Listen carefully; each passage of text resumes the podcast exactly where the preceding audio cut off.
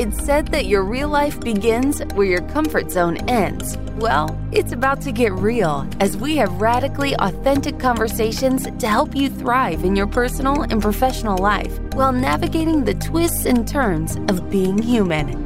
Buckle up, because this might get uncomfortable. Starts right now with Whitney Lauritsen.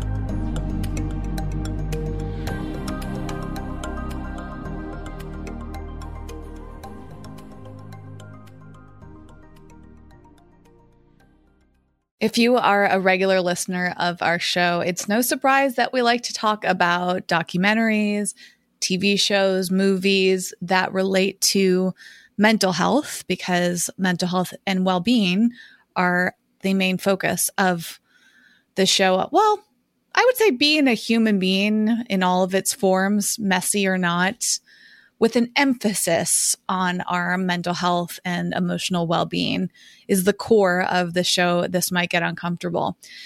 And about a week ago, or sometime in the past week, as of the time we're recording in early June 2021, this new quote comedy special came out on Netflix called Inside by Bo Burnham. And it was all over my Instagram, I mean, my TikTok I was seeing a ton of people posting about it. In fact, people started to wonder why a lot of people were talking about the special. Was it because it was really resonating with them, or was there like some stealth promotional marketing tactic? that was going on by Netflix, which would have been really smart, but I didn't see hashtag ad or sponsored or anything. So I really believe that people were very much drawn to this special and it was really resonating with them. So I watched it. And then after I watched it, because I was engaging with that type of content on TikTok, I just keep seeing more and more people posting about it. That's how TikTok works. Once you start liking something with a certain hashtag or subject matter, you'll see a lot of it. And now I'm stuck in Bo Burnham side of, of TikTok, which is fine with me because first of all, if you're not familiar with him, he is a I want to say comedian, but I really feel like performer is a better way to describe him because he's also been in movies like Promising Young Woman, which I saw a few months ago, I think, maybe a month ago, and I absolutely loved. I highly recommend that film. And I remember looking him up because he looked familiar to me, but I didn't know why. So I must have seen him and vaguely known about him. But inside his new special on Netflix is really what got me to fully know who this man is. And now I, I feel a little bit obsessed as often happens when when you're introduced to something and you just get deep down in that rabbit hole. And i've been watching some of his other work and i want to have a better understanding of him because i think he's really wise. He recently turned 30 years old and it's pretty remarkable his commentary on the world from the lens of someone who's relatively young. It feels like somebody in like their 60s or something. Like I was telling Jason how he kind of reminds me of where Jim Carrey has been recently, where Jim Carrey like grew out his hair and his beard and was just kind of like, I don't give a fuck anymore. I'm just going to speak the truth and I'm not just about making jokes all the time. I want to get really existential. And I've now watched this special inside three times twice yesterday because I wanted to rewatch it for the discussion today. And then Jason watched it like a couple hours after I watched it the second time. And I was like, what the hell? I'll watch it a third time. and it kind of reminds me of when I watched Hamilton. First of all, what they have in common is their music and inside, even though it's positioned as a bit of like a comedy special, it's mostly music. And I found out that's Bo Burnham style because I watched his special from 2016, which is a high percentage of music as well. He plays the piano and the guitar and he's got all these like flashing lights. And it's really neat to contrast those two specials because the 2016 performance was done on stage like a typical comedy special. And this 2021 special inside is done inside. And it's a lot about the experience we collectively had in 2020 when many of us were staying inside and quarantining. But his perspective is also coming from somebody who had some mental health challenges. He speaks to how he had to take, I think, five years off from performing for his mental health. He was having panic attacks. And so that was really interesting to go back to the 2016 special, which I can't remember what that one is called, but that's also on Netflix and just to see like he was he was alluding to mental health. It was woven in. He was saying some similar things back then being only 25 and again also feeling so wise back then but seeing his production value and how he uses his lights and how he was doing that with the crew in 2016 and 2020 21 which makes inside so special is he wrote it all, he directed it, he he did most of the producing. Although if you stay and watch the credits at the end of that special, you'll see other people were involved. But for the most part, it was a one man show, and that also is interesting for me and Jason and anyone else who's been a content creator who has done a lot of things on their own. It's very impressive that I, I just kept watching and thinking, wow, like his ability to write his acts, to perform them with the music, the lighting, the, the film, the camera angles and the editing. I mean, it's truly phenomenal just watching it and going back to like the Hamilton side of it. I watched Hamilton for the first time because it got very hyped up online and I had heard about Hamilton for years and I was like, fine, I'll watch it when it comes out on Disney Plus. And I remember Jason like feeling like a little bit of dread. I forget how long Hamilton is. Like, I think it's over two hours. And I was like, ugh, I don't know if I'm going to be into this. I'm not that into musicals. And I felt a little of that the first time I watched Inside, where I was like, okay, everyone's talking about this. I just kind of want to get through it. And there were moments that I really enjoyed it. And then the more, the longer I was watching the special, much like Hamilton, the more I got into it. And the two equate to each other where I feel like I can watch both over and over and over again. The music gets stuck in my head, both Hamilton and Inside. And I just keep like wanting to re-listen and rewatch them to pick up on different things because there's so much going on. I think the first time you watch either, even though they're very different in a lot of ways, what they have in, in common is there's so much going on in each word and if you just like put the subtitles on to both shows, both Hamilton and Inside, and you just like dissect each phrase, there's so much packed into the songs. There's so much meaning and there's so much to reflect upon. So I will likely watch it a fourth time, maybe more. Inside, that is. I, I don't know how I've listened to Hamilton's soundtrack countless times, but I think I've watched Hamilton two or three times now anyways, that was my experience of it. And there's so much to discuss today beyond the production value and the performance and the writing and all of that. There's a lot of depth to it and a lot pertaining to mental health. Before I share some of my findings, as I've taken notes through multiple watching, Jason just watched it last night, less than 24 hours ago on June 4th, 2021. And I'm curious, Jason, how did you feel last night and how are you feeling today as as you've reflected on it for this episode and just personally taking it in and literally sleeping on it? Well, I guess not literally. You didn't literally sleep on top of the Netflix special, but but sleeping on it in the sense that you watched it before bed and you slept and then you woke up and I imagine you've been processing it since. I did sleep in a pile, a puddle of my own drool I did do that. I did do that. Been having some congestion issues lately and mouth breathing at night. I know it's probably not the best for me, but it happens. Wait a second. What happened to those breathe strips that we got thanks to our friend and former podcast guest Sid? Didn't you got some of what are they called? Simply Breathe? Yeah, I haven't tried it yet. Oh, well, here you go. Perfect opportunity. Yeah. Throwback to the episode with Sid, which we will link to in our show notes at wellevatr.com, W E L L E V A T R.com for those who haven't visited. Uh, Sid recommended these strips for your mouth that help you breathe through your nose. So, Jason, maybe this is your chance to finally try them. I mean, yes, I there's a lot of products in the queue that I have not yet tried, but it's it's they're in there. I have a lot of very mixed feelings about Inside. And, you know, it was interesting because the way that you positioned it was you said something in our text thread to, alluding to the fact that I might need time to emotionally process it.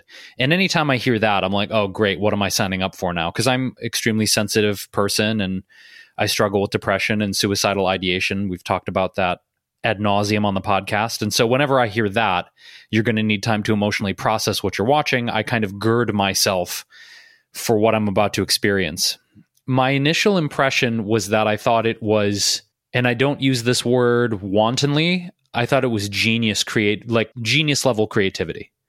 Not just the music he wrote and sung, but as you said, the production value, the lighting, the editing, the camera angles. I mean, it, it, it was mind blowing to me the level of detail and complexity and also the intelligence of what how he wrote the songs and the lyric. I mean, it it was one of those things where I was like, this is virtuosic level of creativity. I mean, it was it was spectacular in terms of its creativity. I didn't laugh as much as I did sit there and reflect on the messaging and what I was witnessing and trying to digest it as an artist and kind of analyze what he was doing. I did laugh at certain points. There were certain songs where I, I just, you know, I mean, it was so radically self-effacing e- either regarding his life or his perspective on social media his perspective on racism it, it was the perspectives were absolutely mind-blowing the level of intelligence and detail i think the mixed feelings come in because and and I'll I'll I'll get way deep into some specifics here but generally I left feeling what is the word? You used the word existential. And I feel like my girlfriend Laura teases me sometimes because I get so out there and I get so existential and I, I just think about why are we here? What are we doing? What is the point of all this? And I feel like his exploration in this special, I didn't walk away feeling hopeful. I walked away feeling like well, how do I even say? There's so much I'm trying to unpack in real time. I left feeling confused. And here's why I left feeling confused.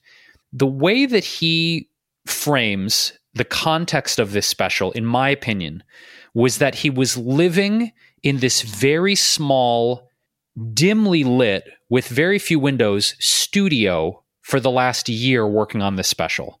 He sleeps there. He has a tiny kitchenette. He's only got like four windows all of his equipment, his musical equipment, his cords, his camera, his lighting is just strewn about like a fucking mess, like a bomb hit it. I mean, it's so real in that way. If you see his creative space, and it's just everything is everywhere. It's so real in that way. And I don't know if this was his intention, but I left with the impression of knowing nothing about Bo Burnham. He's living in this studio where I don't know where, he's confined himself to try and finish this special in a year and it kind of shows his struggle with that creative journey. But afterward you know i left and i was like i want to research more about about bo burnham. Let me see who this guy is right? So i go to his wiki page i start looking. It's like oh he lives in la okay oh and he, his life partner is this very well-known screenwriter and like they both live in los angeles and then i dig, did a little bit of digging and i'm like oh he actually doesn't live in that space. That's his guest house on his property. So he has a property where there's a main house and there's a guest house. And I want to qualify what I'm about to say with more detail, but then I was like, oh, so he's not like this starving artist living in a studio in LA, like working, living, eating, sleeping in this very tiny space. He actually has like whatever a compound like there there's a main house and there's a there's a guest house in the back well that takes away a little bit of the authenticity of it for me because the way that he framed it to me was he's living sleeping eating breathing shitting losing his mind in this very confined space now i don't know this for sure if he like was like hey honey to his partner like i'm going to go live in the back house for a year and i may see you i may not i don't know i don't know the context of that negotiation of that relationship but knowing that he had the ability to leave that space go into the main house, be with his wife, gives me the impression he wasn't as alone as he purported himself to be. That's the first thing. Okay. I'm not shitting on Bo. I'm just saying uh, it was my impression he he made it look that way. And then went into the reality of his actual life situation. I'm like oh well so he had he kind of had an out then. He could visit his wife. He could go to the main house. Again he's not some starving artist in a studio being all claustrophobic. That doesn't take away from his mental health struggles. That doesn't take away from the realness of certain moments i experienced. But it the reality is different in my opinion than what he sort of purported it to be. That's how i walked away from it again, it doesn't necessarily take away from the potency of the message, but it makes me wonder, Whitney. There were moments that he was sort of having like a mental breakdown at certain points, right? It makes me wonder what was true and what was dialed in, or if he was acting. Was he actually depressed? Was he actually having a mental breakdown? Or was he acting like he was? Like, and that's what I mean. It almost, as a viewer, questions my level of trust in him versus this is the real Bo and this is the performer Bo acting depressed and acting like he's having a mental breakdown, acting like he's suicidal. Because there was a point in there where he's talking about he wanted to kill himself. He's turning 30 and he's like, yeah, and then he cuts away. He's like, I'm not actually, you shouldn't actually kill yourself. He's like, if you're thinking about suicide, you shouldn't actually do it. And then at one point, he's like, yeah, he said something about like, I'm not going to kill myself now. I'm going to wait till I'm 40 to do it. And so it's like, are you really like, I left walking away feeling blown away by the creativity, blown away by the production, blown away by his his artistic virtuosity, but questioning the authenticity of what he was actually sharing in those moments. Well, my question is does it need to be authentic?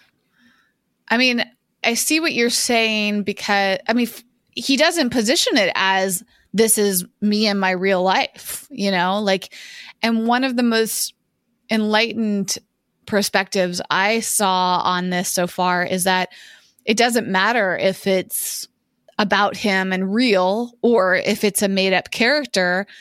The whole point is the experience as a viewer and what that reflects back to us about our own state of being. Just like any art form, it's like when you watch a movie and the ending is vague and the director or screenwriter will never tell you the answer. Like they always say, like, that's up to you to interpret. And it's really frustrating. You're like, I want to know the truth. I want to know what you meant it to be. But that's not the point of entertainment. Entertainment is really all in the eyes of the beholder. And I think what you're describing, Jason, is a natural thing. And and I wonder did part of you feel disappointed because you, you were hoping that it was relatable? Like oh i'm going through this so is he i'm not alone. And did part of you feel like when you discovered what you perceived to be the reality of the situation that you were almost disappointed because you're like oh it's not as relatable as i thought it was? Like maybe i am alone? 100% yes and it, it does blur the line between reality and performance art because if this was a performance art piece, excellent. And to your point, as an artist creating art, you leave things up to the interpretation of the viewer or the consumer. Agreed with that.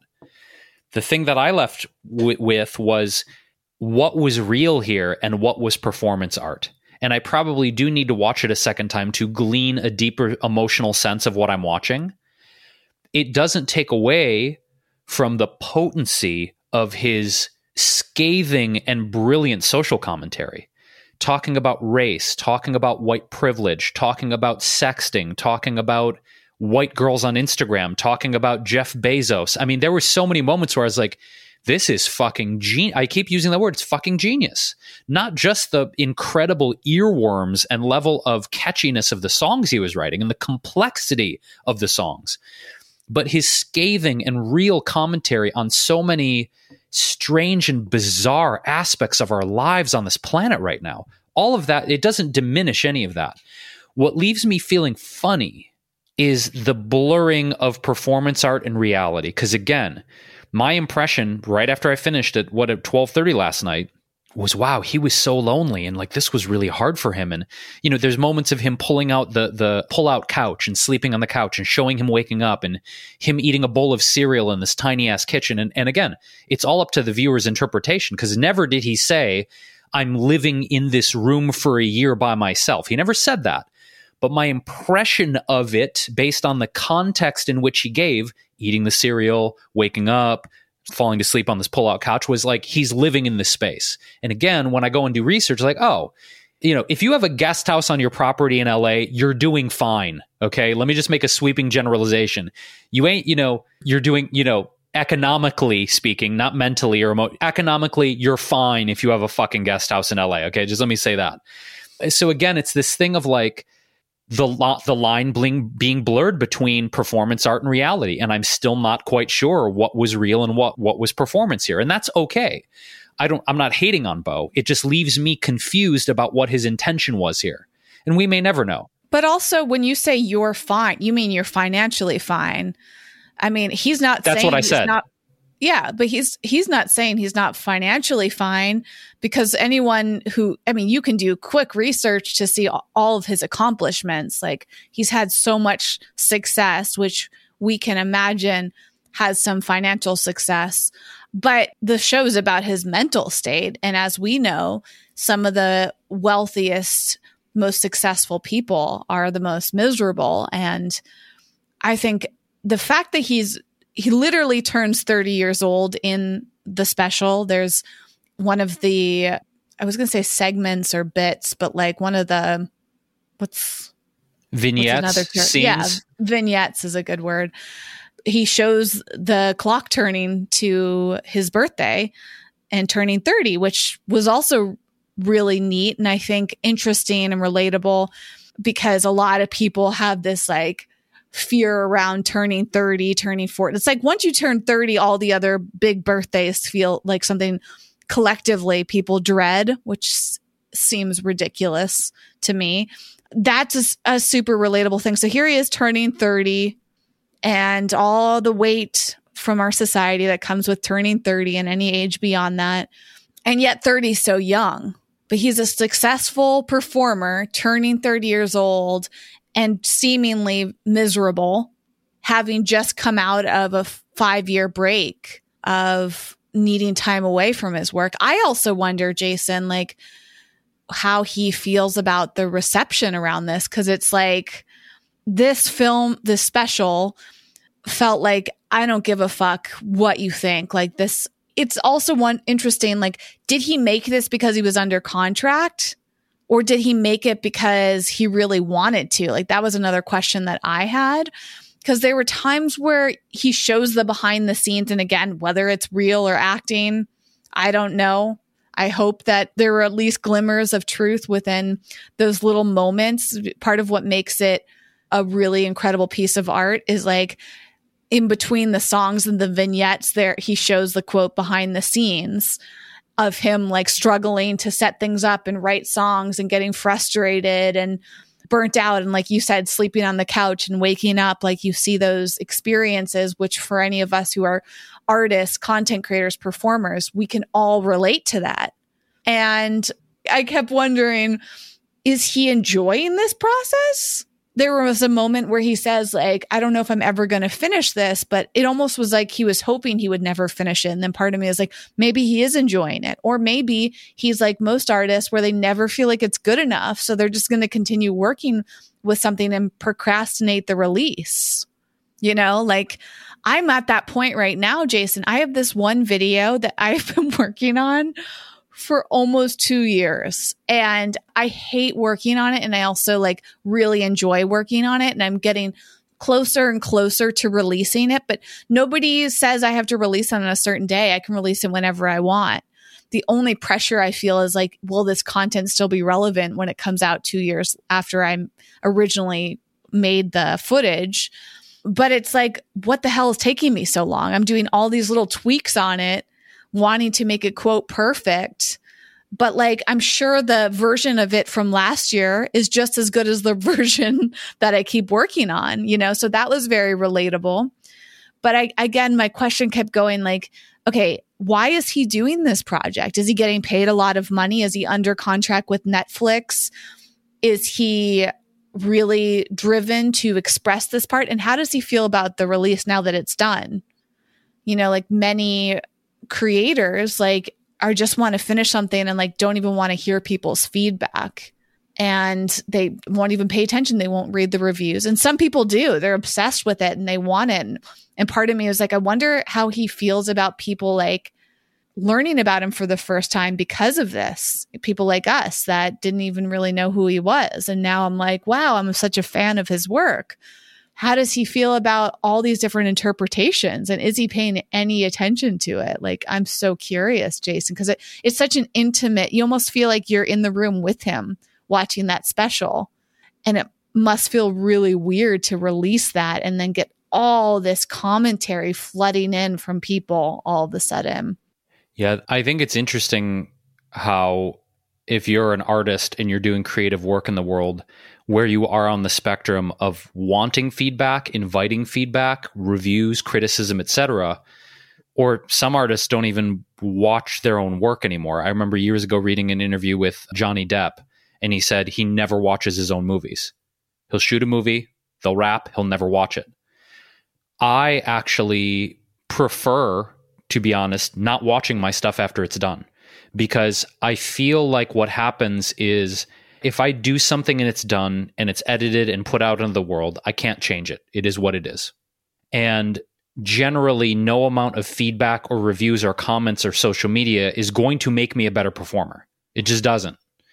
And so I'm more on the spectrum of put it out in the world and then just like let it go. And I don't want to rewatch it. I don't want the comments. And and and even years ago on my YouTube channel, I remember someone said something to the effect of, don't bother asking Jason a question. He never responds to the comments here anyway. And I'm like, no, I don't, because most of you, A, and I want to say this I believe as artists, not many of say as artists, but as a human being with, you know, an innumerable number of inboxes and ways to be DM'd and emails, this may be controversial. I don't owe anybody a response. I don't. You know, I went into my Facebook DMs the other day and there's just a, there's more than I can count in there right? And I had this moment of like, oh God, I need, and I was like, wait, wait, wait, wait, wait. Wait. Is this your mom? Are these your close friends? Are these, no, like you don't know these people. You don't owe them a response. I don't owe anybody the time to go through 300 DMs in my fucking Facebook and I don't give a shit. You know what I mean? And so I think there is a part for me mentally managing my mental health that I have to unplug from the desire to feel like I have to respond to people. That's my perspective. Some people may feel differently. Some people are like, no, but that's how you build your fan base. You know, people feel seen, they feel loved. I'm like, it's not important to me to spend the time responding to 300 people I don't know in my Facebook DM inbox. That's a tangent, but I think it's related. The other side of this too, Whitney, I think is, you know, Bo al- alluded to at the beginning, I think, of the special, and I'm paraphrasing what he said, but something about wanting to keep doing this special and not wanting to finish it because then he'd have to face his depression, his loneliness, his anxiety. He phrased it differently, but he did say at one point that this is a distraction from facing those things. And I think art and creativity, you talked earlier about a flow state. And I think when we are super hyper focused on editing, music, writing, painting, performing, there is a level of we're not thinking about how sad we are. We're not thinking about how much we want to kill ourselves. We're not thinking about how shitty we perceive our lives to be or the problems in our relationship. So it's almost like create creativity can become an addiction. The more I write, the more I perform, the more I play my music, the more I sketch, whatever the medium is, it becomes an escape. It becomes almost a way to channel that pain, but simultaneously an escape from the pain. And one of the things I gleaned from it was that was one of the reasons he didn't want to end it. Is like that he'd have to finally face the anxiety, the depression. He joked about suicide, but I kind of feel like sometimes when we joke about things, it means that it's really fucking painful. At least when, you know, when I joke about killing myself, it's because it's really painful. And joking about it is a way for me to, I don't know, maybe not make it feel so heavy, even though it is really fucking heavy. And that's what I walked away. When he was talking about suicide and not killing himself, I'm like, I think you're saying this because you do want to kill yourself. I could be wrong, but that was my impression, you know? And I think creativity and artistic expression becomes a distraction and an addiction so that maybe we don't have to face the deeper, more painful things that are going on in our lives. That was a big part of what I walked away from watching it. Did you get a similar impression at all? Yeah, there was a number of things that he said. First of all, you know, we don't take suicide lightly at all. One thing I was a little surprised by is at the very, very end, I think the last screen of it, if you stuck through the credits, there was one for a, a suicide helpline. Netflix actually has a website called wannatalkaboutit.com, which I never visited before and it's like a whole resource based on all their programs. And so if you watch something and you need a resource, you can go there and they have like a very well laid out place to learn and get help and I wish that had been on the screen sooner. I was surprised. People had even mentioned on TikTok that that screen was up, but I was expecting it to be like the very first screen you saw, which I think would have made a lot more sense because it certainly brought up a lot of emotions watching that. You know, I think if you don't make it all the way through the film, it or the the special, whatever you want to call it, then it's not resonating with you. But if you watch that entire thing, you're going to be left feeling a lot of intense emotions. I don't think people have the tolerance or patience to watch something like that if they're not deeply in it, you know, and if it's not relatable. He said a couple interesting things, and there were a couple interesting vignettes around suicide and trigger warning here, just for anyone who has made it this far that's sensitive to this. One, there was that vignette where he was almost reenacting the end of a YouTube video, Jason, that classic whimsical, thank you so much for watching. And I, what's so interesting about his performances in this is that they all feel like commentary on the cliche behavior of people in certain categories. Like you mentioned, there's that one song about white women's Instagram which is really funny. It stands out as one of the if you're going to laugh out loud, it, you're laughing because it's very relatable and you and I can laugh as a white woman. I felt like a sigh of relief that I hadn't done most of those cliche things that he pointed out like for those who haven't watched it yet, he he shows like himself doing doing the things that white women typically do in their Instagram. And I told Jason about this offline how there are a few women on TikTok who made videos saying guilty as charged and they showed like a montage of themselves in the exact same outfits with doing the same things. Like clearly Bo Burnham went on Instagram and looked up all the cliche things that white women post. And I watched that feeling like a little uncomfortable, like actually a number of segments in this special made me uncomfortable. And I want to talk about that with you too, Jason. But to go back to the suicide to wrap that part off, he had that whimsical, like, thank you for watching. And he slowly reveals that he's holding a knife. And it said so much because it was like, it was what I think you, I mean, Jason, to be transparent, but something that you've admitted yourself, you have a certain persona that you put on beyond your real self. You have your YouTube personality. You have a little bit of a podcast personality sometimes, not not all the time, but like you have that that veil, that mask that you put on. And I've known you well enough to know there's a very different Jason behind the scenes. And metaphorically, like there are plenty of times that you've recorded things where you might as well have been holding a knife because you might feel like you're doing this whimsical performance, but deep down you're really unhappy. And that vignette I thought was very poignant and not and not one that a lot of people will talk about, but I think there's also a segment, I don't know if you understood what this meant, Jason, where he's watching his first YouTube video is projected on the wall. And he started as a YouTuber. And so seeing him just watching himself and where he began and who he was back then, like he doesn't even say anything. So it's up to you as the viewer to determine what that means. And then the other suicidal point that really stuck with me big time, and I'm curious about how you felt hearing these words, Jason. He's like, said something around it like, I don't want to be dead. I don't want to kill myself. But if I could kill myself for a year or 18 months, I would do it. And he's like, you know, killing yourself is permanent. But if I could basically temporarily kill myself and then come back afterwards, I would. And I thought, wow, like I don't think I've ever heard anyone say that in those words, you know, like put it that way. And I think that's a very, very relatable thing. Even if you haven't had suicidal thoughts, I think many of us yearn to put our lives on hold, to p- press the pause button, to literally do nothing, to disappear.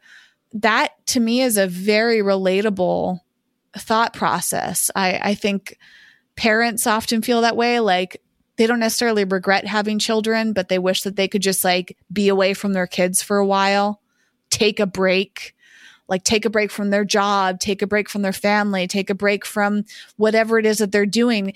It's because we enjoy life and we don't want it to entirely end and we don't necessarily need it to change for good, but maybe just like, can we hold everything in place? I think also people in relationships will feel this way. Like I, I love my partner, but I wish that I could like press pause and go do something else for a bit and then come back and resume. How did you feel when you saw that part, Jason? Well, I, I want to comment first on the scene that you talked about him watching his his first YouTube video. He started on YouTube in 2006, so he was 16 years old when he started on YouTube, right? So you're seeing a 30 year old man watching his first YouTube video at 16 years old. And what I came away with from that scene and I think overall, the whole thing, but that scene in particular, was the futility of the whole thing. The futility of the whole thing. In the sense that as a 16 year old, you have these big hopes, these big dreams. And if you kind of look at the arc of his career, I believe he was the youngest person ever to get a Comedy Central special. He was 18. You know, so you have this human being who has been met with pretty extraordinary success at a very young age as a comedian. That's extraordinary to have that level of success and that you know he has apparently over 300 million views on YouTube. And here he is turning 30 as this 30 year old man looking back at the past 14 years of his life. And I got the sense of my impression of it was like what does it all matter? What's all this for? Why are we even doing all this shit you know that was my lens on it was him kind of reviewing the last decade and a half of his life and being like I don't know that he felt hopeless but I think there's a really morbid, painful feeling as an artist and a creator and a, a, content creator when you put out so much energy, so much effort, you hit these huge goals, these big life dreams, and then you're on the other side of it. And it's almost this question of like, now what? Now what? So I don't know if hopelessness is the right word, but that scene in particular got me because it kind of made me review what I've done the past decade and a half and been like, here I am. You know, here I am. Like all the success or the fame or the notoriety doesn't take us out of ourselves. Like at the end of the day, when we rest our heads down, we still have to deal with who we are and what we think we are. Like it, it's, I don't know. I left feeling like, you know, fame, money, attention, success, notoriety doesn't flip some magical switch saying we're never going to feel suicidal, depressed, manic, anxious, sad.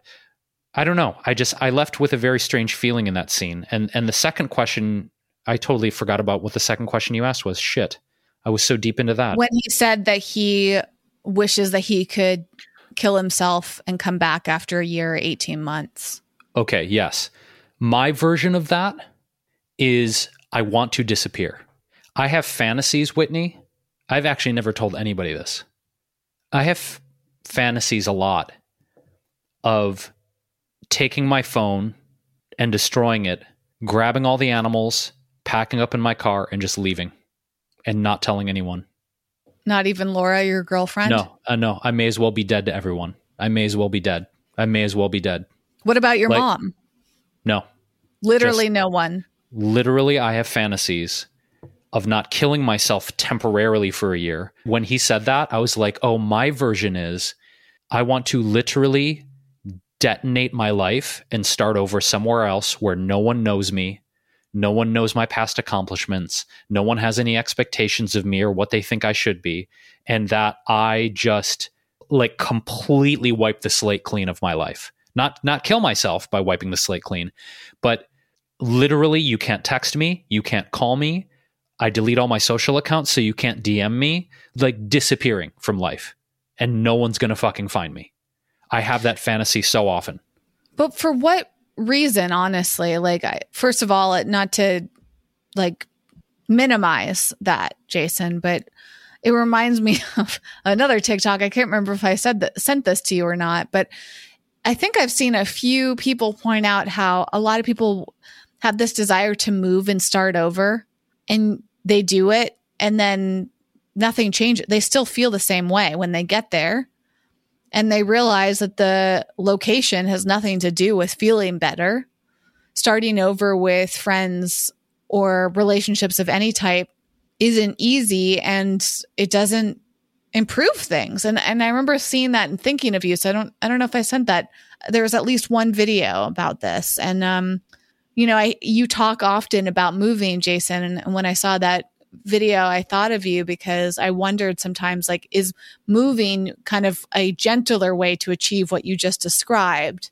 And how would you feel if you packed up and moved and everyone knew about it. You brought your girlfriend and, you know, your animals and whatever, and you did it in, in a more quote, socially acceptable way than what you just described. Like, how would you feel if you got somewhere else and then still felt the exact same way that you do right now living in Los Angeles? Well, I've lived enough life to this point and I have moved i mean i moved out of my hometown of detroit right? I lived in chicago. I lived in new york city. I lived in the bay area. I've been in la so it's not that i haven't moved. I moved a lot in my life. And in those cities have moved a lot in those cities i mean i've had a shit ton of pl- different places i've lived in in 14 years in la so well, to clarify i know that about you and maybe our audience or the listener right now doesn't. Right. But my question is like jason right now because you bring up moving and and oftentimes when you talk about wanting to move it seems to be related to your mental state as if you're you're hoping that by moving you will feel better am i am i off in saying that yeah i know there's financial incentives but like but i feel like the financial incentive is also tied into your mental state and that also another way of examining this to your point earlier with with bo having success you know, he's 30 years old and he's feeling this way. And that's like a concerning thing. It's like, wow, you're 30 years old. You've had all this success. You're making numerous pieces of content, not just the special about your mental state. I imagine that would be a really tough place to be in. Because as much as people like to joke about being old after 30, which is so ridiculous, it, it is something that's embedded in a lot of our mindsets of like, I'm old. But the truth is, unless he does decide to end his life or something out of his control happens and ends it, he has a lot more life to live. So if he's already feeling this way, and same question for you, because you're relatively young too, Jason, you've got a lot more years to go. And so, what are you trying to achieve by moving or changing your financial situation and and what if you get both things and you still feel the same way that you do right now then what well i have to examine certain factors that i feel like are contributing to my unhappiness. And i'm pretty clear on what those factors are. The exorbitant cost of living here in los angeles. I have no desire to keep doing it. The unbelievable level of noise and pollution and noise pollution you know the, basically like i don't want to live in a big city anymore. I feel like my nervous system has been fried. I feel like urban city living is not healthy for me mentally. I just want to pause you there because you've you've expressed this a lot on the show. So I, right. I am not. I, I, I think any of our I know this for sure, and many of our listeners do. I'm asking the question specifically. We understand your reasons, but what if you move and you still don't feel any better? That's my question. Well, then I guess I have more work to do on myself. I guess that's the answer because I don't expect moving to make me happy. Like, let me say that. I don't expect a new car, a new house, a new relationship, uh, fucking money, accolades, bullshit. Like, it's not. I've experienced enough change in terms of I'll move to this place and I feel real good and I'll get this new car and I'll get this new relationship. Like, none of those are going to make me happy. I know that. But I know that my current situation, I don't feel good about. So, if I'm in a place with more nature, more trees, better air, better water, and I still feel this ambient level of anxiety or malaise, well, at least my environment will be better. Like, I don't expect it to, like, it's not going to magically change things. I know that. But I also know the feeling of when I'm done with something, like really fucking done, and that if I stay too long in a situation that I'm done with, it's like it's like a congealing, it's like life drying up. It's like, you know, I've said this before, but like my relationship with LA is like a relationship I've been in too long past its expiration date and I'm ready to leave. I don't know what the next chapter is. That's why I haven't done it yet. But my point is, Whitney, I don't expect moving to Washington, Oregon, Costa Rica, whatever, to magically change my mental state. Like I'll never be depressed again and I'll never be anxious. Of course I'll be depressed. Of course I'll be anxious. But it's to me about honoring the end of a chapter that I know I'm done with and going to the next thing. That makes sense. And the reality is, I don't know how I'm going to feel. You know, I, I, when I get to wherever I'm going, I don't know how I'm going to feel, but I know I don't feel great here. Well, that reminds me of that other TikTok video I sent you, Jason, about how it's a cliche that millennials, and in your case, Gen X, have this like deep connection with Washington and Oregon. And I honestly, as funny as that is, I wonder if it's because we have this fantasy that living in those places will make us feel better. And I, clearly you're not saying that, but I, I wonder if there is some level of that oh my gosh, the nature, the beauty, like let me go someplace where I'll feel better. Kind of like we saw so many people moving to Austin, Texas. It became so cliche as if like, if we go to this place, we will get it just like we felt about coming to Los Angeles in the first place. You know, there was this idea in each of our childhoods, mine and Jason's, and maybe you, the listener, like moving to LA will give you this. And you've also done your what is it called, Jason? When you the astrological astrocartography. Thank you. We have at least one episode where we went deep into that, but Jason's brought it up in a few episodes of the show. So we'll link to that in our show notes along with everything else we mentioned. So you don't have to go scrambling to find it all. If you go to wellevatr.com, W E L L E V A T R.com, You'll find the full transcript for this episode and links to everything we mention so you can easily go down the rabbit hole if you would like to, including what it means to have an astrocartography reading. You know, clearly places have an energy to them. Like right now, I'm sitting here looking out over a good chunk of this neighborhood and I have palm trees, which I just see a palm tree and I feel happy. Like, you know what I mean? So clearly, there are elements of your environment that make you feel good. I enjoy the weather. Like there's so much about LA, like the financial side of it, unlike you, Jason, certainly it's expensive, but it's not, it's, I've talked about this with my car, like, but my rent and my car payments are my two big expenses. And certainly I could have a different car and pay less. I could have no car and pay nothing. I could live somewhere else and pay at least half of what I'm paying in rent and save so much money. But, but both are worth it for me right now in my life. And that's for each person to decide like what is worth the struggle. And that's only up for each of us to decide about this. And um, I just think it's an interesting reflection and something else that I took away from watching that, Jason. It's like you could see this successful white young man in the special complaining. But what was what I think he did really well, whether he intended this or not, is you're not watching it thinking, ugh, you're not, at least for me, maybe it's because I'm white too, but I wasn't sitting there rolling my eyes like, this guy's annoying. He's just complaining.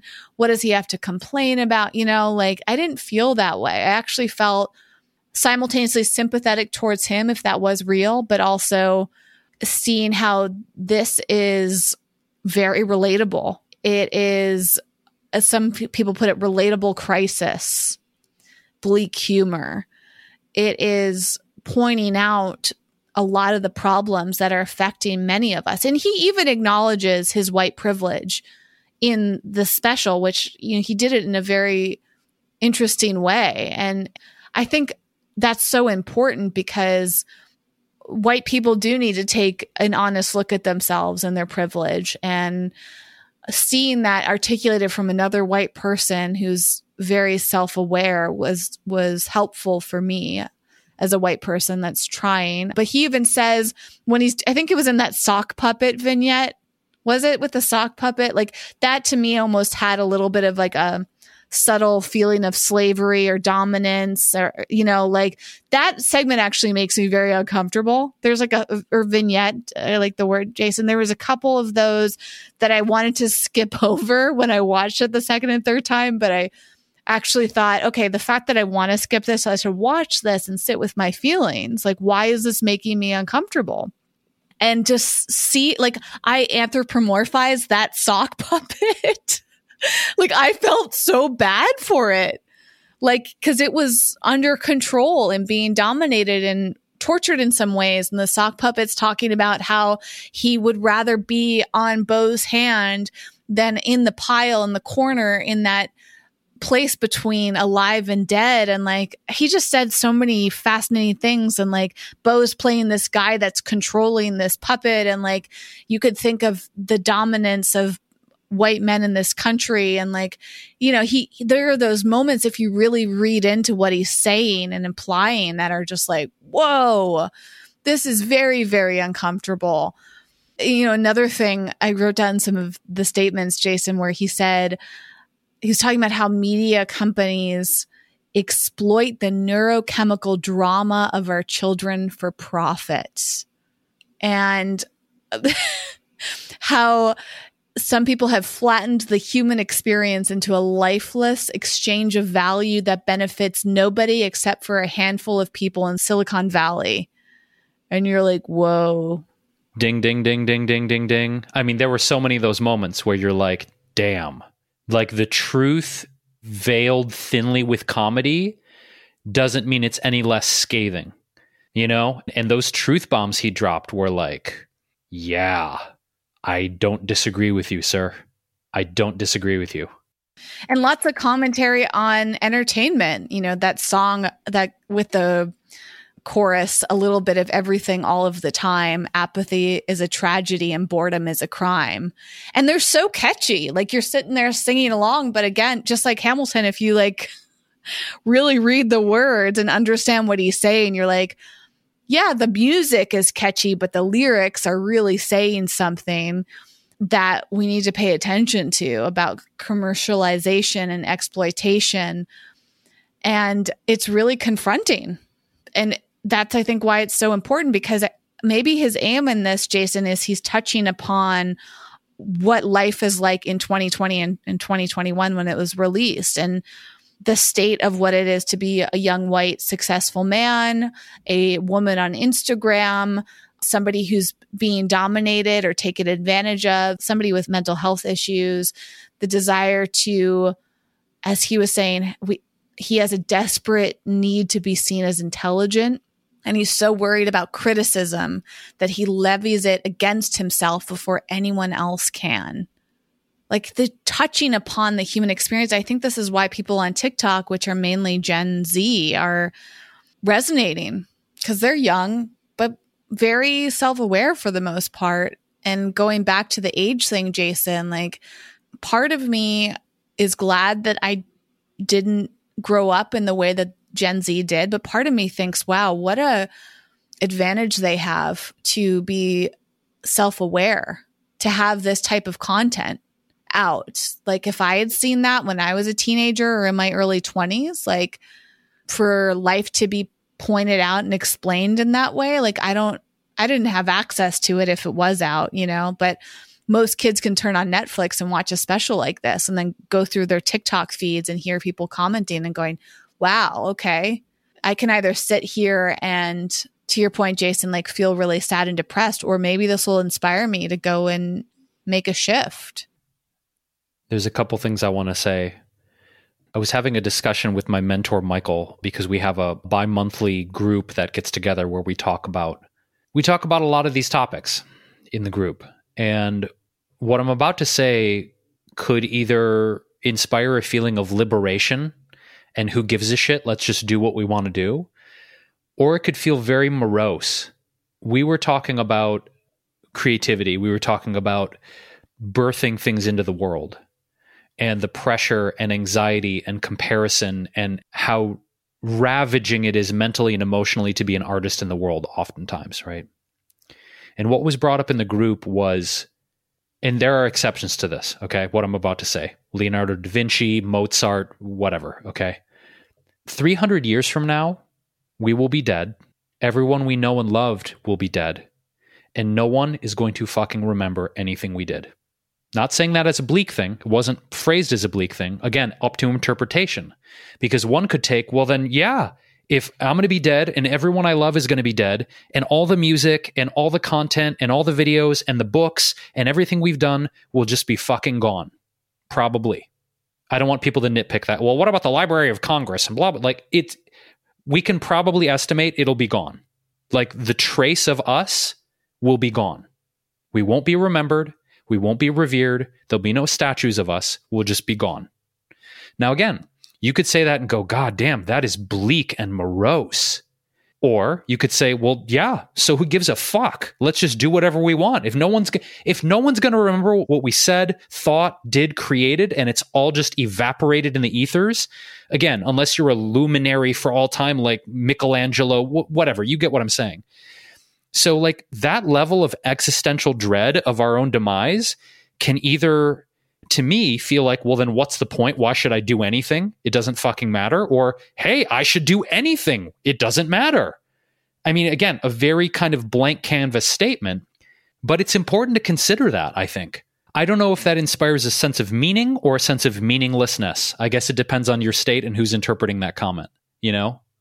But in a way, one could feel liberated by that, Whitney. You know, is like you put things out into the world and you know that on some level they will be forgotten someday. And everyone who ever watched it will have forgotten about it. And none of it will matter. Like everything in my house, all my animals, all my loved ones will be gone. Fucking gone 300 years from now. Just reality. It's neither good nor bad, but that's just the reality of the, of the situation we're in, right? And so I think existentially, as human beings, we're kind of not, how do I say this? The self awareness of our own mortality limits our freedom because animals, right, as far as we know, don't have an awareness of their own mortality, as an example, right? And you see how free they are. You see how free children are. But it's like once we have the awareness of mortality and that everything we loved, have, be, done, did, created will just be gone, it's an interesting frame on life, isn't it? when you consider trees, animals, plants, children don't have that frame on life. Adult humans do.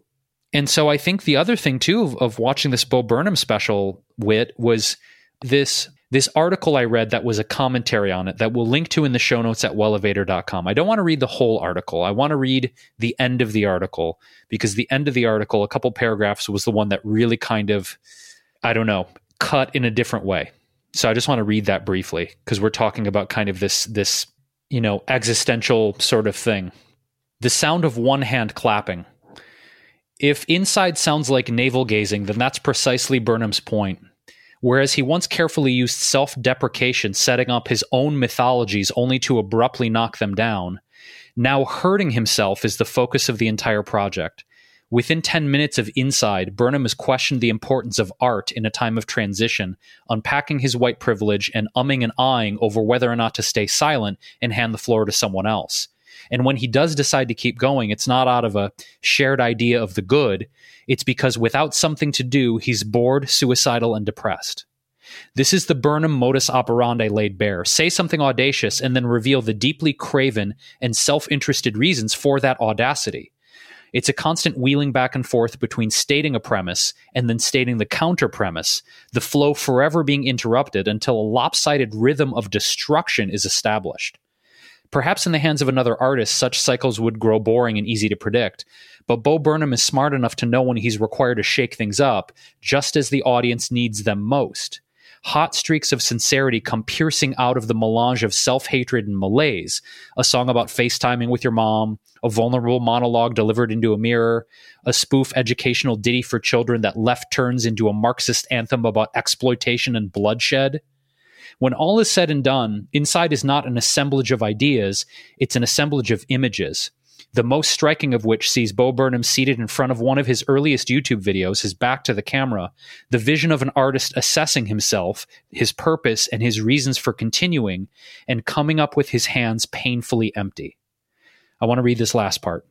If Inside has an overall point, it's that the search for the ultimate, most truthful version of yourself is impossible. Authenticity isn't so much the enemy of inside as much as it is its unreachable destination. These skits and songs about fake woke marketing executives and Instagram feeds of white women probe at the essential non essence of people, how often we lie to ourselves, and how difficult it is to work out thoughts which which of ones are our own and which thoughts have we cribbed from the oversaturated overstimulated world around us when you strip away the contingent parts of yourself the noise the desire for attention the deafening cry of your social media what are you left with according to bo burnham the answer is simple not much of anything at all of course, the horror that comes with searching for something real and stable within ourselves will be familiar to anyone who's tried to reinvent themselves during the pandemic.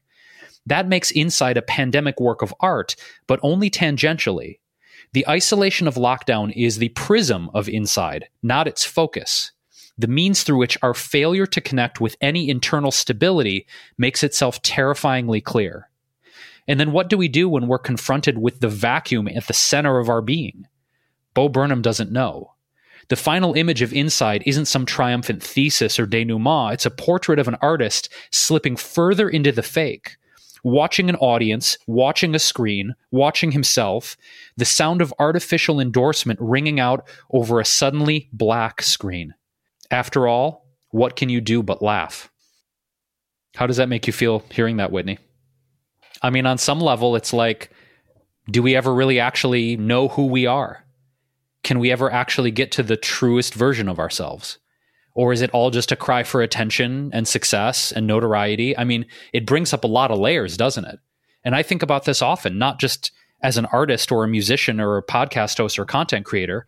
Who the fuck am I really? Like, who am I? And is what I'm creating, to your point, you know, as the years that I've had on the TV show and YouTube, you know, hey guys, it's Jason Wrobel and we're going to make this great. That's who is that? Who's the person judging that person? What's underneath that? Who am I? What does authenticity even mean anymore? I mean, I, I, think my biggest thing coming away from this is I don't know that I feel better about myself or the state of life after watching this. In some ways, I kind of feel worse. Like maybe the whole thing is hopeless and fucked. And maybe if it is hopeless and fucked, we should just do what we want anyway. I, I don't, I'm still unpacking my emotional response to watching this, Whitney, because it's so layered and it's so nuanced. And there's so much going on about the mirror in which we view ourselves and view our life. But that part about authenticity and can we ever actually get to the core of who we are as people? I don't know that that's achievable. I don't know that, that there's an end point to that journey, right? I don't know. Well, with that being said, we want to encourage you, dear listener, if you feel compelled by the perspectives we shared, to watch inside and comment you know, whether that's on our show notes for this episode at wellevatr.com, whether that's shooting us a direct message and sharing your thoughts and feelings. I am personally definitely going to watch it a second time. I want to watch it with my girlfriend Laura because I definitely want to see the lens through which she interprets this, also as an artist and creative person. So I will definitely have more thoughts, I'm sure, and more impressions. We do want to tell you about something really fun that we just launched recently. It's a private podcast called This Hits the Spot if you have been with us any length of time, you know that we do product reviews, and we're uh, we're changing it up in a different way and, and doing our product reviews differently. Well, part of that is because we recognize that this podcast can get really heavy, as this episode has. So I just want to you know, soften the transition and not to be like, hey guys, let's get into something else now. I mean, we'll put in the show notes a link to resources to support people with with their mental health. We take that very very seriously. We are not mental health professionals in like a certified sense. So we provide resources that are and we are here as friends. We are here to be in this with you in all this messiness. And as Jason mentioned, we created a new podcast because we wanted to give you something light. Oftentimes we talk about products and, you know, it's not meant to be commercial too. I think I really love talking about things I try, Jason, and things that make me feel better. It's like comfort food. That was, if you've listened to um, some of our recent episodes, we were trying to figure out the right spot. And initially, I wanted to call the podcast Comfort Food, but we decided against it because we're not just talking about food. And that title wasn't quite the right one. So we went with This Hits the Spot because we all know that feeling when something hits the spot. It makes you feel good. It's like, ah, this is what I really needed. And we're hoping to steer you away from self destructive things and give you alternatives that are good for your well being in the long term. So whether you're sitting on, on the couch watching Netflix and you want some comfort food, whether you need to take the weight off of your shoulders through a supplement or a service, you know, so Jason, to add on, it's not just about products, it's about anything basically that you could buy or sign up for free. And some things we'll mention we'll get commissions on and full transparency. We'll always tell you about that, but we are not motivated by the finances. Those are just a little cherry on top. We do offer up this new podcast to two types of people. One, people who sign up for our newsletter list, which is completely free. So all you do is go to our website. We will link to the podcast page for This Hits the Spot. And all you do is type in your email address. You're giving us some of your data that gives us an opportunity to connect with you. If you do not want to give us that data, that's completely fine. We just ask you to contribute something on Patreon for as little as $2 a month. And that money goes towards funding this show, funding our new show, funding any of our endeavors to support people with their mental health and emotional well being. And we are grateful for that. So we wanted to give you something extra as a little token of our appreciation, but also something else that's fun. And I loved recording that episode with you, Jason. I'm so happy about our first episode. It went a little longer. My initial thought with this hits the spot is it'll be like closer to five minutes, but the first episode's a little over 20. So now I'm hoping if we can bring it back down to like maybe 10 minutes, great. But we'll see what happens. We don't have a time limit per se. It did bring me joy. Did it bring you joy, Jason? Like, you know, that's one thing I'm thinking about after I watch Inside is, you know, you see the what goes into creating those fun little catchy jingles that Bo Burnham writes. Like it's not always fun and games.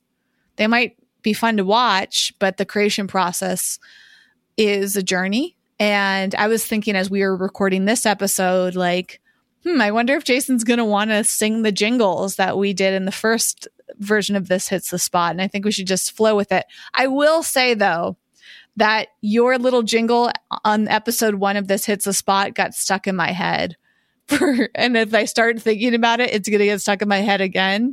So I encourage the listener to go listen to that whether you do that through signing up for our newsletter or Patreon, your choice, but you can get that episode. And by the time you listen to this one, there's probably going to be another episode. Our aim is to do one a week, short and sweet, quick on their feet. Little throwback to another part of that episode, Inside Joke, if you have not listened to it yet. Well, I'm glad that I could provide earworms that uh, continue to haunt you in your sleep. That's a good sign. That's a good that's good kudos for a songwriter. So, if you're going to come for the uh, recommendations, definitely come for the improvised songs because I'm going to be doing a lot more music on that on this hits the spot. With that said, you can find all the things as Whitney mentioned. Our website is wellevatr.com. Our email is hello at wellevatr.com. You can shoot us DMs on Instagram, on our social media feeds. And that's it for now. I'm going to go uh, put some deodorant on and a clean shirt and try and make, make myself presentable to the outside world. Wish me luck, everyone. Till next time.